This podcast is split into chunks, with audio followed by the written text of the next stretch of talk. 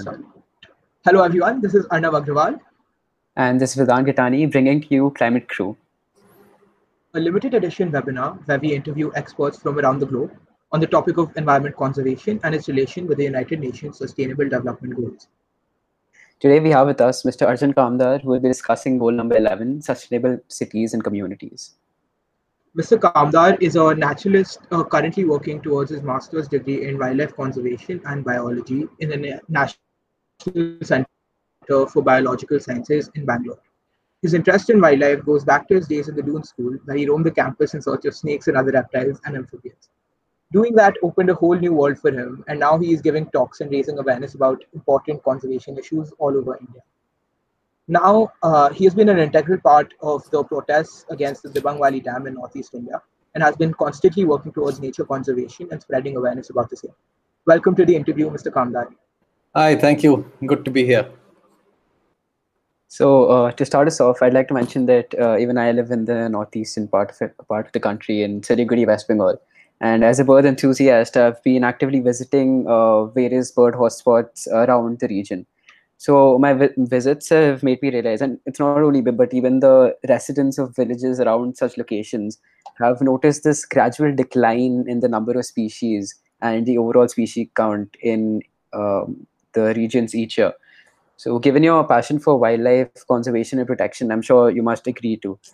And so, what are the underlying causes for such stark decrease, and what can we do to bring back what has been lost? So I think that's a really good observation, you know, and this is you've seen unanimously across the globe with the majority of the species decreasing in both uh, in abundance as well as in their range, uh, while very few, a handful of species are increasing, you know, like um, the commensal species, which are uh, benefiting from the degradation that's taking place, for example, crows and, and the like. so one of the um, well let me start off with what you can do for this so there are several ways in you know in which you can help um, you know bounce help populations of any species bounce back which is one is to arrest the threat that is posed to it which is causing the decline which is you know the root cause and the others can be symptomatic causes as well now both of these need to work hand in hand you know just addressing the root cause alone will not help um, the bird populations, for instance, bounce back. It requires a good amount of hand holding as well. so yes. So um, for instance, the first thing we can do is uh, help to help native birds is to keep um, the threats to them indoors, which is cats. So this is a little understudied, particularly in part of in this part of the world, but elsewhere across the North America, uh, North American landscape, and across the islands of Australia and New Zealand, they found that feral cats, domestic cats, which we have tons of in the country as well, are causing a massive decline uh, in these bird populations. And the argument, of course, would be, oh, but birds have always been there, and so have cats. But cats are subsidized by, you know, the human garbage dumps, etc. So their population has increased a lot more, and uh, they then hunt indiscriminately on whatever they can find. So that not only includes birds, but reptiles, amphibians, etc., etc. So one is to you know keep these indoors. So these are more of the symptomatic causes. The others um, are of course which are more uh, you know chronic in nature, more long term in nature, which is to plant native trees. Uh, you know, so that's essential. So there has been a paradigm shift in the trees that uh, we once you know were found in cities and um, and the ones that are now found. So historically, and this is something that Dr. Harini Nagendra, who's guiding my uh, project on human-elephant coexistence in Assam, so she's extensively worked on this on sustainability of the so-called smart cities in the country, and she said, and she gives a really interesting example, which is that earlier when uh, in historically and traditionally we as Indians would plant uh, functionally very relevant and very utilitarian trees on our sidewalks and around us. You know, so that would mean jamun, um, tamarind, jackfruit, mango, um, and ficus species. So that means peepal and banyan, which are considered keystone species as well. You know, so they help populations of birds, particularly, subsist through the leaner months because they are fruiting during the leaner months when all the other trees aren't. So this is what we historically, you know, grew. But then with the, the colonial stuff and the British guys coming in, they started planting uh, aesthetically beautiful trees. And these were exotic which are really pretty you know. I mean if you've seen the uh, you know huge broad walks of bangalore which has rain trees or the copper pods the beautiful copper pods of uh, bombay or the gulmohar and even the eucalyptus.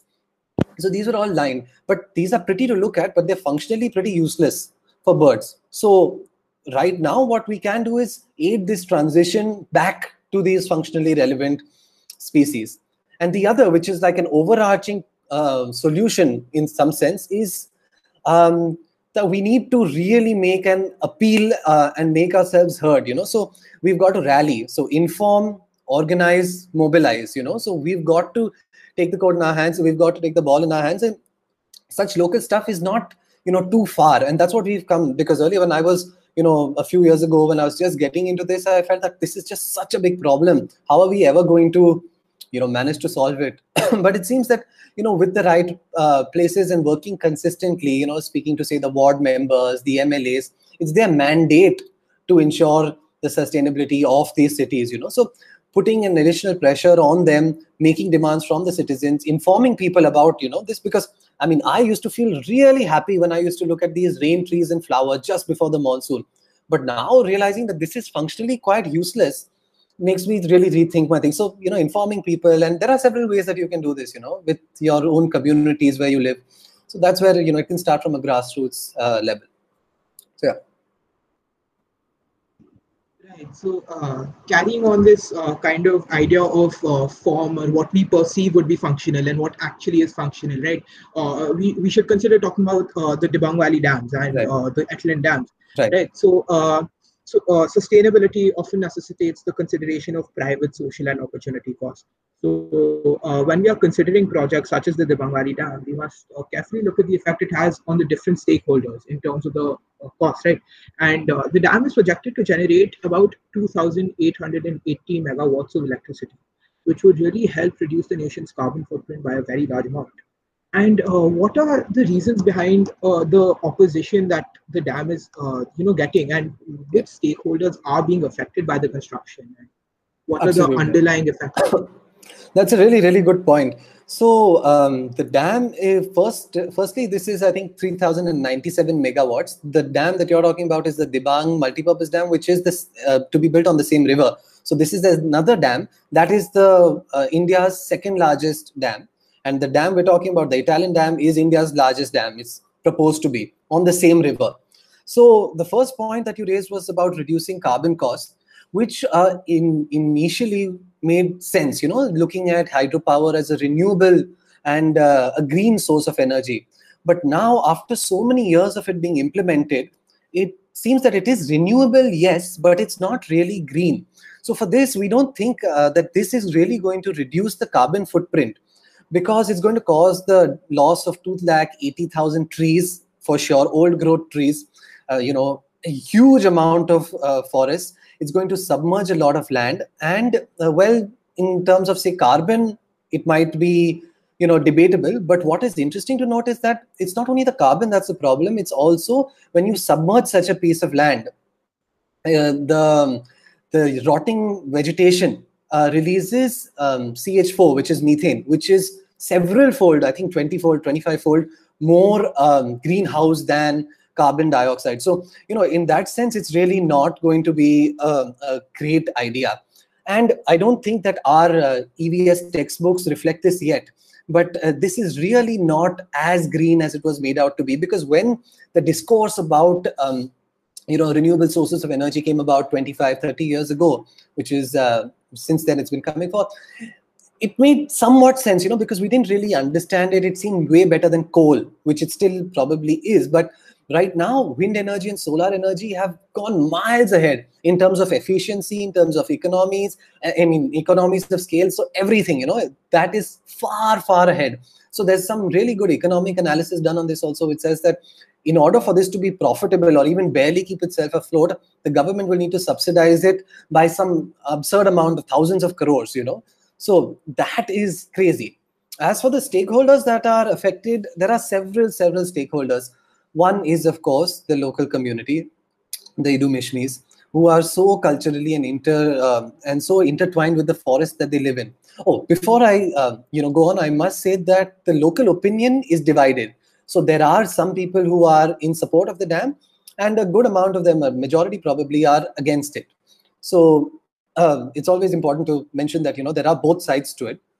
And yeah so one is of course the local people then is the biodiversity you know. So this is in this is a global biodiversity hotspot. So it's in that 2.6% of the earth's surface that houses like you know a majority of um, the earth species 60 70% something like that. So it's massive in terms of that. And this uh, has a very strong e- ecological and geological basis because this is the region at the northeastern most tip of india which has three biogeographic realms which is three different types of fauna that have evolved you know uh, evolutionary very distinctly overlapping in a geographical space which is you know the indo-malayan the oriental which is from southeast asia and there is the palearctic which is from the um, the high altitude of the himalayas so all of these are culminating here and therefore it is just bustling with life you know and many of these species are found nowhere else on the planet so from a wildlife perspective too.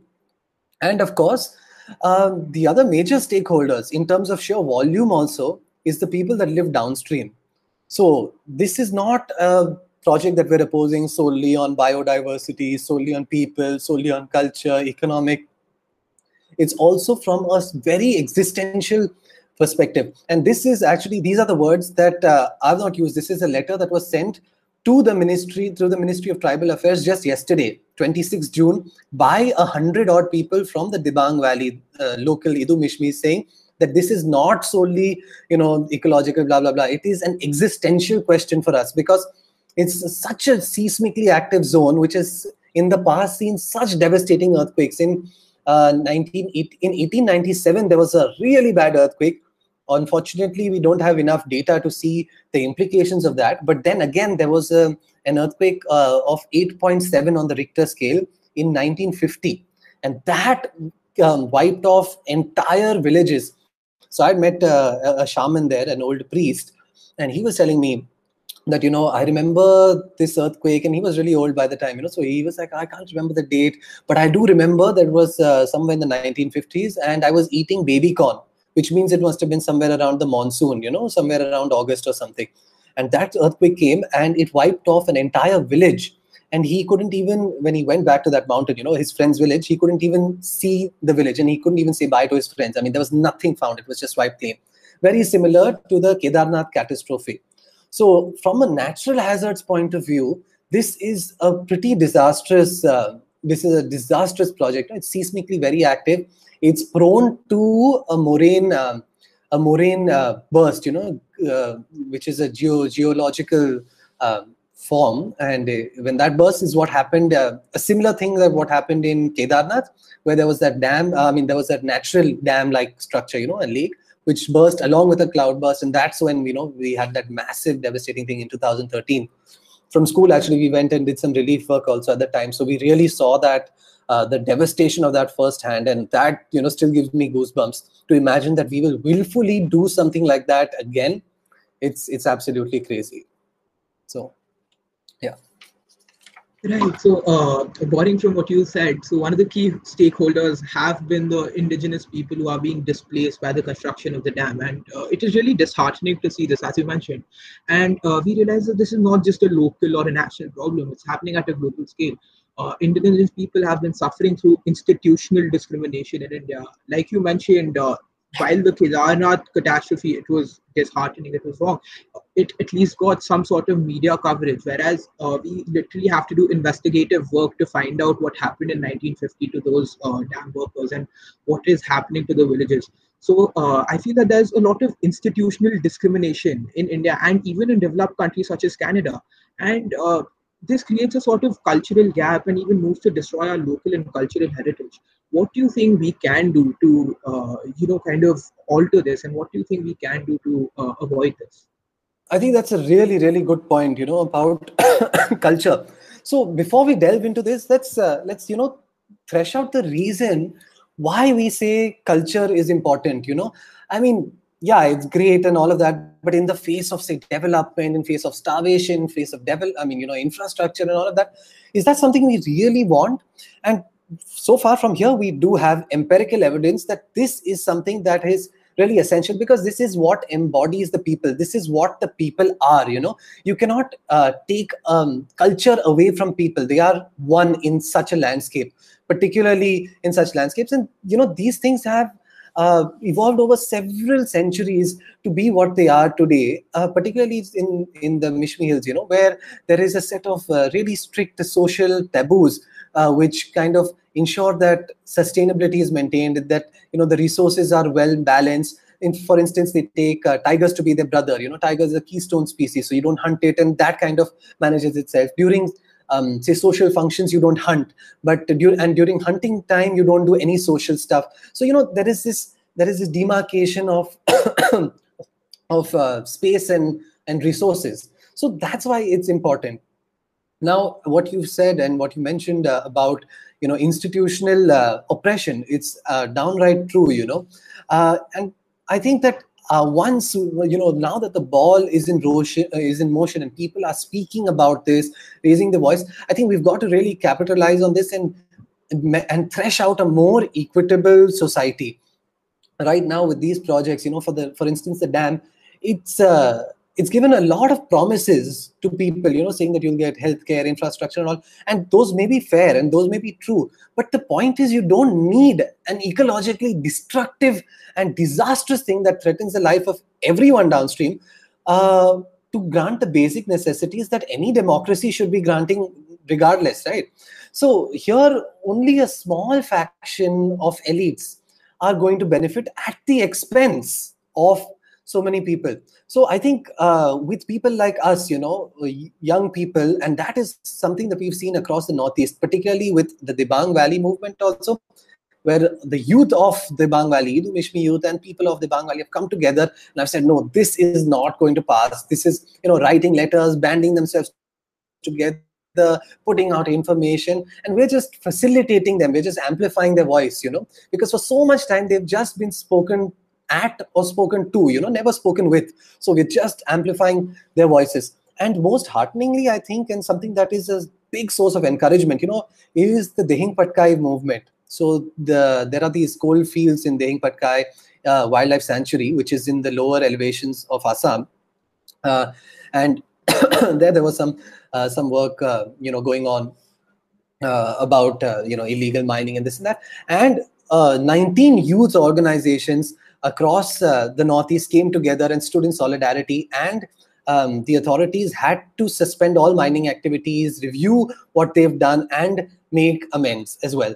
So that's something great. In fact, even recently with uh, the EIA, the Environmental Impact Assessment, um, you know, notification. that There's a draft notification where the government is planning to dilute it even more and make it easier for industries to get away with uh, wanton destruction uh, a bunch of student unions i think close to 50 student unions and uh, you know university um, university boards keep banded together and you know put out a statement of solidarity saying that this is not okay with us. So i think uh, you know it's a it's an age old cliche and i'm sure everyone's heard it you know that oh if trees could vote or if animals could vote then we wouldn't see the destruction that we are. So i think uh, there is um, some sense in that you know and we've got to put the votes behind uh, this you know we've got to speak in the language that speaks to the people making the decision. So we've got to put our votes and our voices behind these because at the end of the day it's us who are going to bear the consequences you know. Right now it's uh, it seems crazy you know. It's like some it's like these uh, you know corporations and in industries and elite uh, you know drink and we suffer the hangover. So it's just absolutely crazy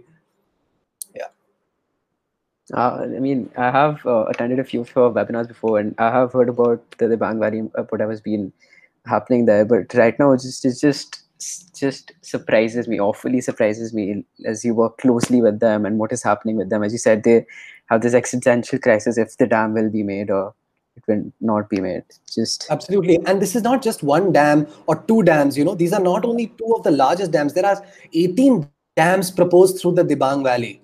So yeah so that's that's what our fight is symbolic of not just this one dam you know but about this entire thing. And you know there is this uh, there's this idea that you're supposed to have free informed and prior consent right? Before any of these uh, any of these hearings take place it has to be a, in a democratic manner. But mm-hmm. all of that has gone out the window you know. I mean i've spoken to several people there and some of them one of them had his daughter shot at because he was voicing uh, his uh, you know dissent against the dam and was you know leading the protest and the movement against it so uh, yeah and so people you know even then and this uh, this the firing happened by the para- paramilitary at a bunch of unarmed people and every at the at the durga puja mandal i'm sure Vedant, you can understand how big it is, yeah. you know. So yeah. the Durga Puja Mandal uh, at the Pandal, they opened fire at unarmed people, and I think of the eight or nine casualties, five were college students and four were school students. So it was that bad. And even then, when the protest didn't break and when the resistance didn't break, this was with the Dibang multipurpose dam.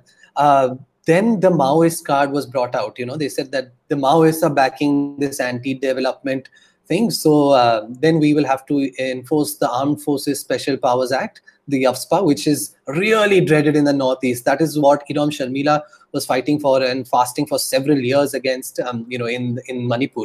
So that was what finally quelled, you know, their resistance. So this is, you know, something that would be unheard of in mainland India, but because it is in a far distant corner, it seems to, you know, pass and you know it's not just that the implications of this will be local these will definitely be downstream as we've seen innumerable times in uh, the past uh, in the northeast itself you know there have been dams in um, say the Subansiri Dam, the guard wall just caved away. Everyone had to be evacuated. The Nipko Dam again had to be uh, mm, similar so story. The Beki River in Barpeta again of uh, Western Assam. So the instances are innumerable. You know, dams in these areas, in these ecological and geologically fragile areas, are not a good idea, period. And we have alternatives which are economically, ecologically so much better. Why not? You know? So it just shakes me to the core thinking about I mean, it is so much more deep than just a dam being built and people protesting it. There's open there's, there's being open fires in the Puja pandals and all those things. It's just and it, it just think about the media coverage. I mean, uh, me staying in Siliguri, I don't think anybody from my family knows about this dam because there, I don't think there has been enough media coverage um, considering yeah. what has happened there. Absolutely. Shakes you to the core. So uh, similarly, another, as we spoke about the upcoming biggest dam in India, the Etalin Dam, is projected to be built in Arunachal. And as we all know, of course, Arunachal is an environmentally diverse state with uh, various endemic flora and fauna which need conservation and protection to thrive amid such circumstances. Now, we know the environmental impact of this dam, as you mentioned. It's very direct. But how do you feel this dam will affect the cultural heritage of it? Of oh, so yes. so, uh, well, this is in uh, particular the Dibang Valley, which is home largely to the Idu Mishmi tribal people. So, I mean, yeah, so they, they are the Idu Mishmis. And, um, well, from my time there, I feel that they are uh, so intertwined with the forest, you know, their culture, their religion, all of that is just so intertwined with the forest that you cannot isolate one from the other. Uh, for instance, you know, they have this semi-feral, semi-domesticated animal, a large bovine that looks like a gaur. It's called the mithun, which plays an integral role in all of their uh, cultures. You know, in all of the festivals, in marriages, functions, all of that. You need to have a mithun. And these are left to roam on these forested slopes. With this uh, coming in, this will cease to exist, you know, and uh, you can't imagine, say, an Idu society without the mithun. So that's just one example, you know, and this is several. So for instance, if uh, if um, you know you if somebody slips on a rock and dies, then a particular grass needs to be used to finish off the you know the last rites and all of that. So that that will also you know obviously cease to exist. Plus there will be an influx of labor, you know, of of uh, labor several fold more than the population of the Idus. And through these, I mean, through other dams that we've seen in, in Arunachal, we know that this brings in a lot of crime, a lot of wildlife hunting, uh, a lot of sex work, you know, a lot of these vices that are typically associated with uh, um, growth in spurts without any, you know, check and balance. So, so that's something that needs to be looked at. Right. Uh, so I think this is it. This has been an amazing session with you, Mr. Kamdar. We hope to have such amazing interviews with other interviewees We'll be covering the rest of the sustainable development goals in the upcoming webinars. Uh, we thank you for your time and for everything we've learned from you. Thank you so much. No And Happy to help. Happy to help you. Good. Thanks, guys.